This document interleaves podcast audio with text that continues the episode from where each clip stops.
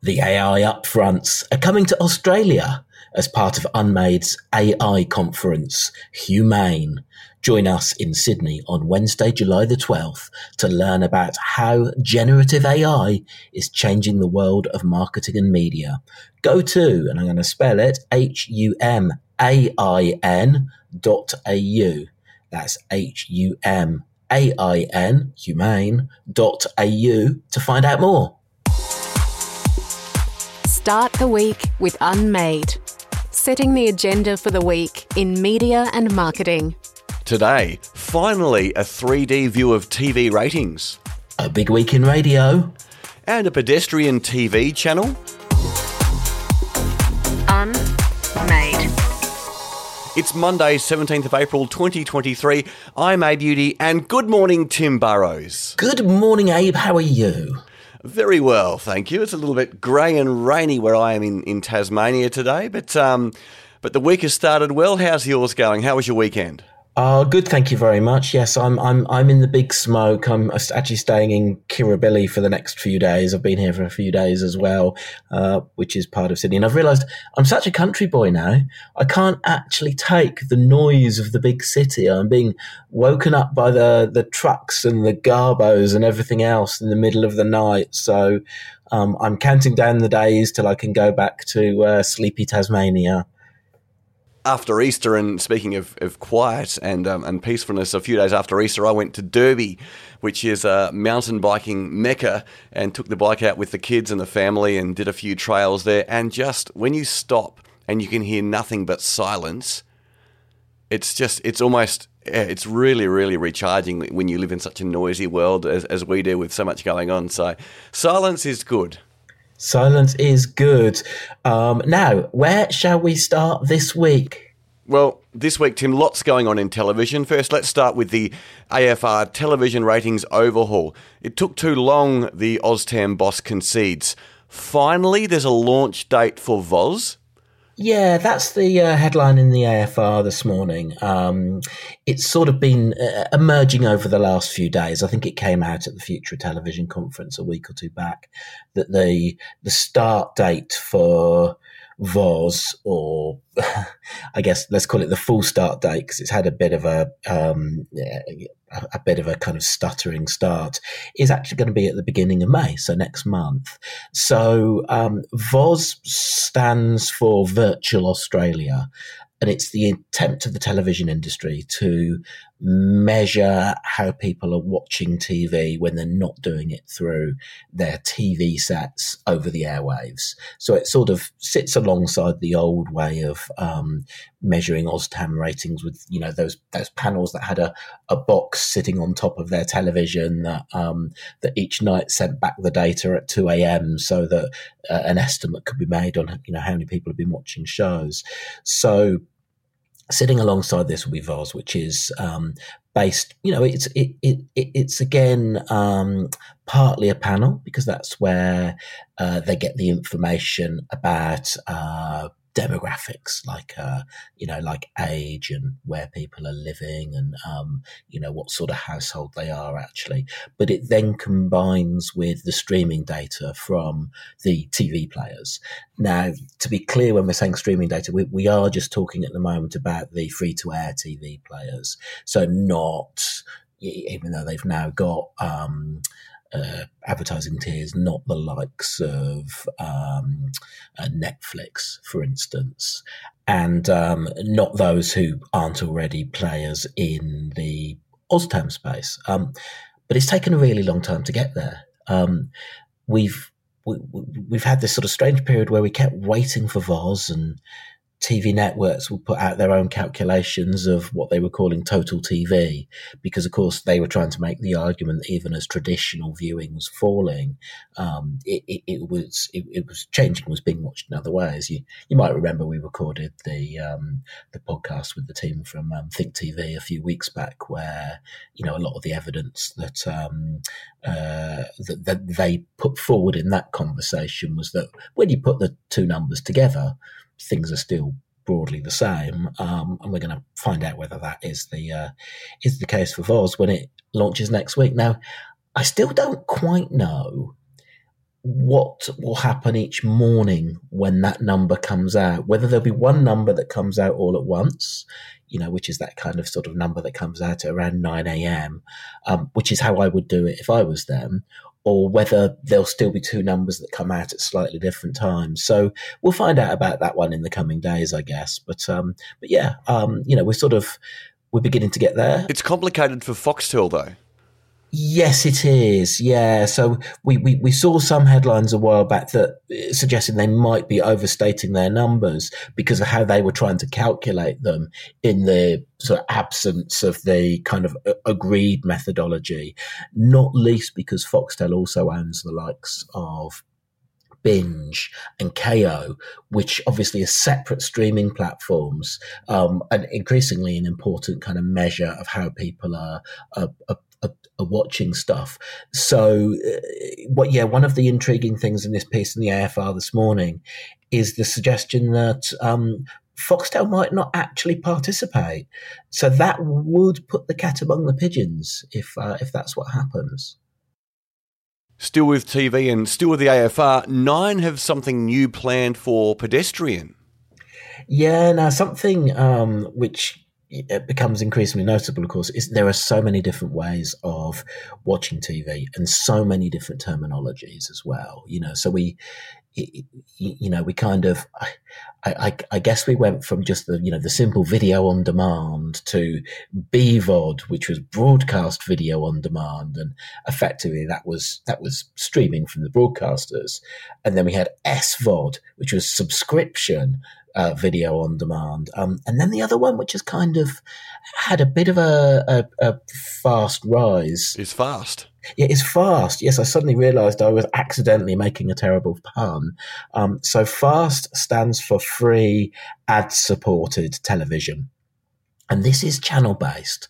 So the idea is with um, with sub- subscription streaming or BVOD streaming, the viewer is kind of leaning forward. They're clicking on what they want to watch. Fast is channels. So you drop in and there's just a channel playing. So you watch whatever's on, you know, the Home and Away channel, and you're always halfway through an episode of Home and Away or whatever it might be. Um, and that's that's been huge in the US, um, fast growing in the UK, particularly uh, Pluto, which is owned by Paramount, um, has already made a lot of progress um, over there, and you know Paramount in in a limited way have brought Pluto over here as well. Um, we're now going to see a uh, effort from um, from Nine to launch pedestrian TV, which uh, ironically was once known as pedestrian.tv as its main URL. Pedestrian, obviously, being the kind of youth focused um, uh, website um, and kind of within the pedestrian group also sits Vice, um, Refinery 29, and Gizmodo as well. So, um, so yeah, we'll see a 24 hour pedestrian produced channel. Not that it means 24 hours of live content, obviously, but uh, but yeah, you know, it's a, I, I, I guess it's a sensible extension of the brand. Although I I do find myself thinking, why the heck do we not yet have a nine fast channel for news? Surely that must come at some point. There's a bit more substance today on how the government could impose production quotas on the streaming sector, Tim. Yes, that's right, Abe. This one we turn to the Sydney Morning Herald and The Age. Zoe Samios, who um, is reporting on something we, we already knew was in the works because this is something that the, the, the Australian government has already um, telegraphed and announced that it it is looking at imposing some form of uh, production quotas on all of the new players, um, which is you'd think is sort of fair enough. Um, the the existing TV players are not big fans of this plan, as as we've talked about previously, because they fear that what will happen is that that will actually drive up the costs of productions and the cost of hiring in staff because they'll be snapped up by the uh, by the streamers. But I I also get the sense that perhaps they're a little bit resigned that this is going to happen, so they're they're, they're kind of arguing around it. Um, so there's a there's there's a, there's a there's a little bit more detail. Um, what Zoe suggests in this piece um, today um, is that um, the federal government is perhaps forcing, and this is the likes of Netflix, uh, Paramount through Paramount Plus, Amazon through Amazon Prime, to spend up to 20% of the money they make locally on new Australian programs. Um, but they won't necessarily be allowed to count any, count any investments they make in sports or in buying local films or programs to count towards those uh, those, those quotas. Um, now there are a number of different sort of models involved, and again, the um, the, the the number that Zoe quotes is she thinks it'll bring in, um, or the government thinks that it'll bring in between um, anything from 130 million to half a billion dollars worth of annual local content investment, which obviously is is really quite significant, you know, and some of that is um, is new money. Um, a lot of this is is in a consultation paper, which um, w- was obviously circulated to the you know to to, to, to the stakeholders involved in that. Um, and I suppose one of the interesting things is it is a possible savior for quotas for children's content which has really taken a hit in recent years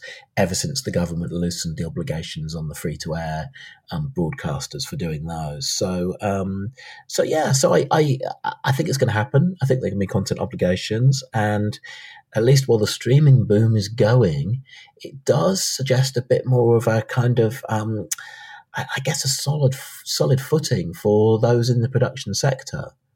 And finally, from the TV world, a big week coming up this week for Netflix.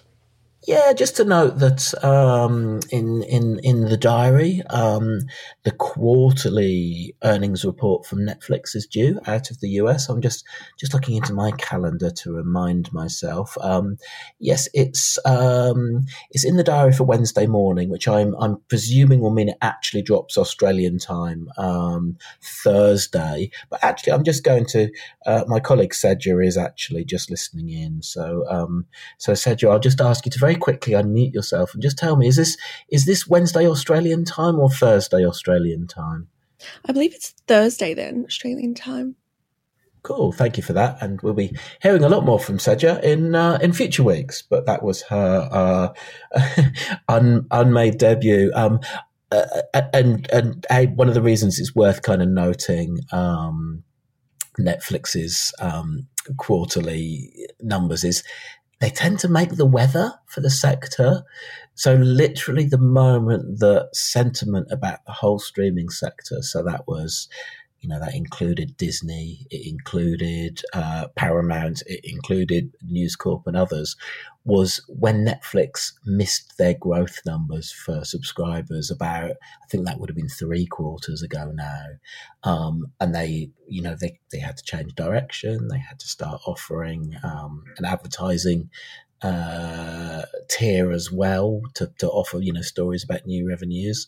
So, um, so yeah, I'll be be looking with a great deal of interest when those numbers drop. Next, a busy week in audio. Unmade. Tim, what's on the agenda this week in the audio space? Yes, um, yeah, lots in the diary. Um, so Wednesday, uh, podcast ranker comes out. So that comes out uh, once a month. Uh, and that really looks at um, the top shows and the top publishers. These days, the top publishers uh, is very much a two way battle between Southern Cross Austereo's LiSTNR and which also SCA reps a whole bunch of the, the, the other players as well, does the, the advertising representation, and then Australian Radio Network, uh, owned by HT&E, um, they have iHeartRadio as their local streaming operation, but it's about to become a three way battle because I think. I think this will be the last time as a two-way battle because if I've if I've got my dates right, um, the ABC, who've now agreed to join, didn't quite get their act together to start tagging their data for the March info, which is going to, what's going to be announced this week. So this could be the last week where we see a commercial player with supremacy. Um, last time it, the leads switched again from um, Southern Cross Austereo uh, and LiSTNR back to uh, back to iHeartRadio. Um, so firstly, we'll see who who gets that, but then I think yeah, make the most of it, the commercial world, because I think once the ABC comes along, that will probably be the top podcast publisher, or that's my guess anyway. And radio ratings are out as well this week. They are, yes. The next the next day is a bit like when all of the planets line up. You know, for people who get excited about horoscopes and stuff, it doesn't happen very often. Only two or three times a year that we get the radio ratings and the podcast rankings all in the same week. But this is one of those times. So Thursday is the release of uh, survey two of the year. There are eight surveys a year, so um, this is where we really begin to to get a sense of the people who started well, whether they've got any momentum. Um, I guess one of the things we'll be looking out for is the performance of the ABC, particularly um, uh, ABC Melbourne, which had, had, seen some dips, whether that's continued. So, um, so yeah, lots to look out for in the radio ratings. And a couple of stories in the Australian today on potential changes for Nine Radio. It's a big yeah, week. that's right, which are kind of radio based. Firstly, a, just a delicious piece of speculation, really, which is that um, this, the, the, these are both, yeah, both in, in the media diary of the Australian. First, could Eddie McGuire end up at 3AW, which is eh, I mean, I mean, it's a fun one. Um, 3AW owned by Nine. Um, obviously, it's talk led, so that makes sense. You know, he was, uh, you know, for a long time, he, he very successfully um, co-presented the uh, the hot breakfast for uh, Triple M, and you know, regularly won the ratings in those. Um, but then began to sort of dial back his presence a bit. But he's called a few uh, a few match, or he's going to call a few matches. He's already called a um, called a game for 3AW, which is sort of the beginning of something. That was uh, over Easter when he uh, commentated on the uh, Geelong Hawthorn game. So um, the this is where the speculation gets a bit convoluted because 3AW does really well for Melbourne. It, it, it wins the rating. So you don't necessarily want to uh, damage the winning formula. Um, breakfast seems pretty firmly occupied. Um, so that that seems unlikely to create a vacancy. The only possibility might be um, could Neil Mitchell, who's now in his early 70s, as the Australian points out, maybe step away at some point? And might that then seem drive host Tom Elliott move into that slot, which could then pr- create a drive time with Eddie slot? So it's um it's highly speculative, but it kind of makes sense. And 4BH, there's movement there as well. Yes. Uh, also, speculation in uh, the Australian there. 4BH also uh, owned by uh, Nine. That's Nine's talk operation in Brisbane. Um, but making the point that um, rather embarrassingly, um, 4BC, which was Nine's unwanted asset, which they've sort of effectively kind of given away um, or ha- handed across the license for the long term, um, has just become a um, classic hit station. And in the the, the, first survey of the year beat 4BC. So it's a bit embarrassing. It is a bit embarrassing, particularly given that the an awful lot lot less would have been spent on that one. So all eyes will be on that result when uh, when when the numbers drop on Thursday morning. And finally, uh, as we look at audio, some grumblings at Google in the audio space. Yeah, and again, we're actually looking um, in the Australian here, um, which um, this, I must admit, I hadn't noticed that this had occurred, but um, at the beginning of this month, um, people who listen to um, radio stations um, via their streaming on Google smart speakers actually lost their connection for the best part of a week, um, which is actually, I mean, it, it, it, it, hits the point where that actually becomes a real thing. You know, uh, would have been a mild inconvenience a few years back, um, but you know, if you're actually building businesses on the, these things, then it does become significant for that sort of outage. Um, and I suppose for me, yeah, that question is. Um, at what point does a service that a platform offers become effectively like a public service where they should be held to standards that um, you know get I don't know if it's legislated, but gets looked at or regulated in some way. It's a it's a bit like one of the arguments you often get about the um, the social media platforms is they're they're so ubiquitous people should have the rights to certain standards. You know they can't just please themselves as private businesses. Um, so yeah it's um, it, it, it's an interesting argument being put forward by um, commercial radio australia who um, accused google of being a, asleep at the wheel as the australian article made it. And i i do have some sympathy with that point of view that once something becomes uh, you know, a service that other businesses are built upon, maybe there should be slightly more obligations. Yeah, but on the flip side, that Google, the big behemoth as they are, they've built this successful business. Are they should they then be the victim of their own success? They're providing a platform for other stations to to reach listeners. Well, look, it's an it it really is an excellent debate or an excellent question. I I think I want to think it through a bit more actually because I you know, I, I, hate that thing where once something you know affects me, it becomes worth writing about or thinking about. But you know, I I kind of found myself writing a bit about kind of just when platforms whip away um, how you stand. Um, a few weeks back, when um, one Saturday morning I woke up to discover that uh, Elon Musk was locking out anybody on Twitter from writing about um, or linking to their Substack newsletters, which was, of course, you know, I made the argument at the time, you know, you to a certain extent, you do know when you're building on someone else's land that that can happen. And at the same time, it so happened that um, I'd also locked myself out of Facebook as well, um, was was in, enduring various minor inconveniences with that, with the bigger potential inconvenience of not being able to post unmade content. Although I, I finally found it. I, won't bore you with the detail, but I finally found a way of breaking in this week, actually. So I am now back in there. Um, but yeah, but you know, there, there is just that argument. At what point, you know, in the same way that electricity suppliers are private companies, but they still have to reach standards. They can't just cut somebody off when they want to, for instance. So, you know, there, there is an argument, I would say, that when a service becomes so ubiquitous, maybe it does become a utility and deserves to be treated that way. Yeah, that's a fair argument. And we'll leave it there, I think, Tim. Uh, we'd love to hear what you think at letters at unmade.media. That's letters at unmade.media. And we will be back tomorrow with Tuesdata, tackling momentum in that social platform space we were just talking about.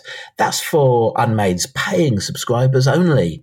Go to unmade.media to find out how that could be you. And remember that early bird tickets are now on sale for Humain.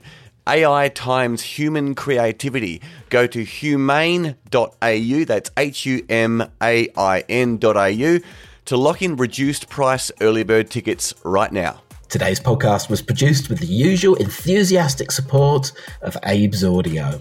See you next time. Toodle pip. Unmade. Podcast edit by Abe's Audio.